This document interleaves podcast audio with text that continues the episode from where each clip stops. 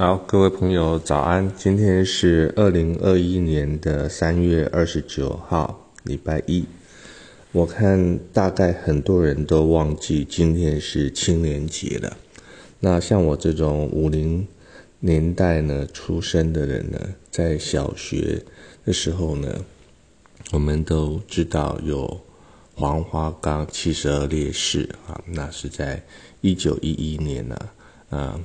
孙中山先生创立的中华民国，那前面呢就有很多人前仆后继，革命失败，最后一次成功推翻满清政府。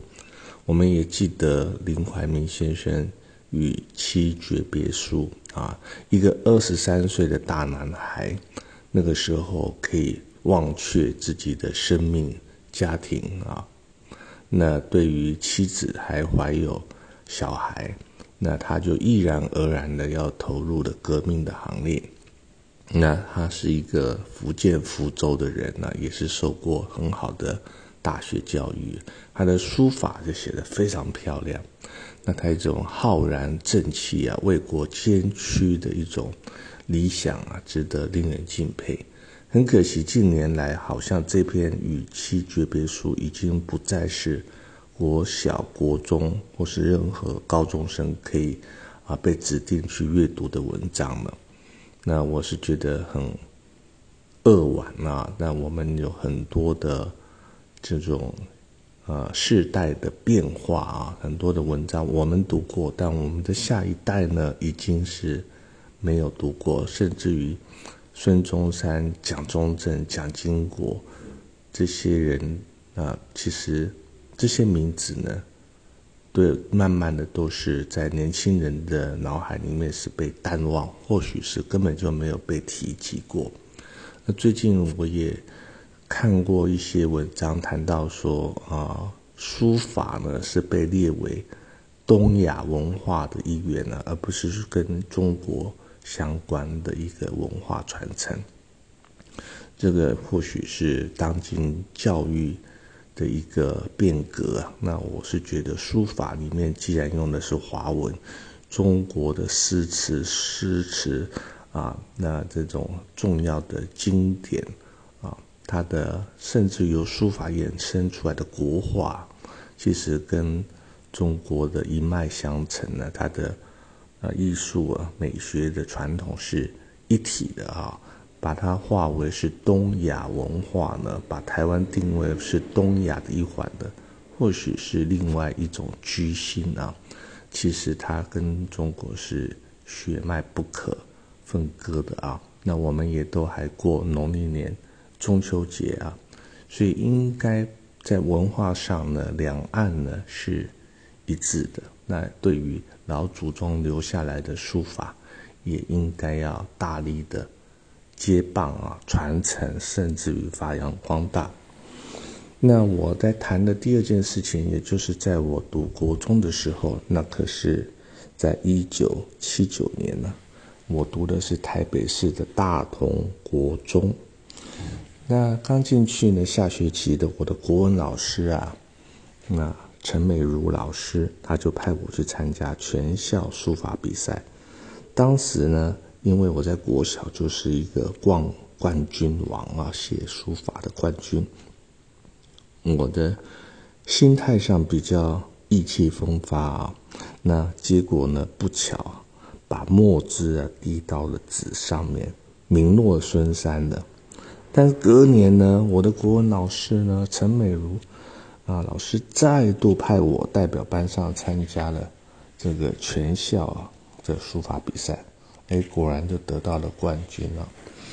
那陈老师呢？当时啊，我猜大概就是二十来岁，刚从师范大学国文系毕业不久。他对我非常有信心的，纵使我第一次滑铁卢，第二次照样派我去比赛。我没有辜负他的期期待啊，那我对这件事情啊，就有一种啊感觉到是呃胜不骄啊败不馁的一种体会啊。那对于日后的求学工作，也是有这样的心态来做事。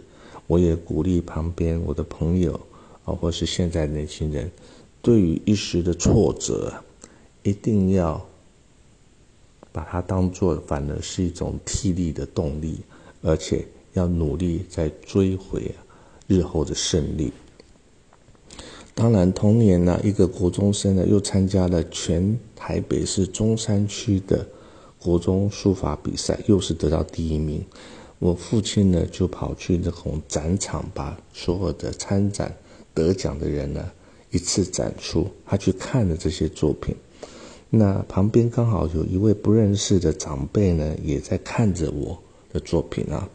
那看着看着，他说：“诶，这小孩写的很不错啊。”那我爸爸当时呢，就跟旁边那位长辈说：“哦，他是我的儿子啊。”我想父亲总是。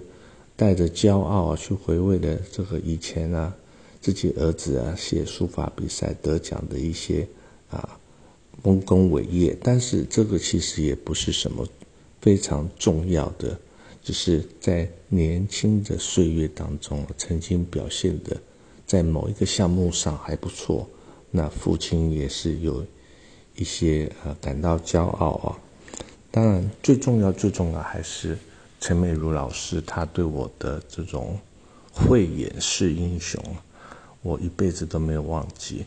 那陈老师在建国中学呢，他后来从大同国中啊，就转到建国中学，听说是那个时候的校长啊，就是慧眼识英雄啊，就把他找了进去，去带这些血气方刚的建中的这些高中生。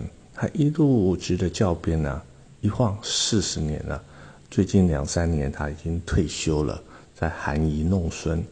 那我们在青年节呢，也祝福祝贺的啊，曾经年轻过的我们这一代的所有的好朋友，也期待我们的下一代呢，到现在都是二十来岁的年轻人呢，努力努力自强啊，啊奋发自强。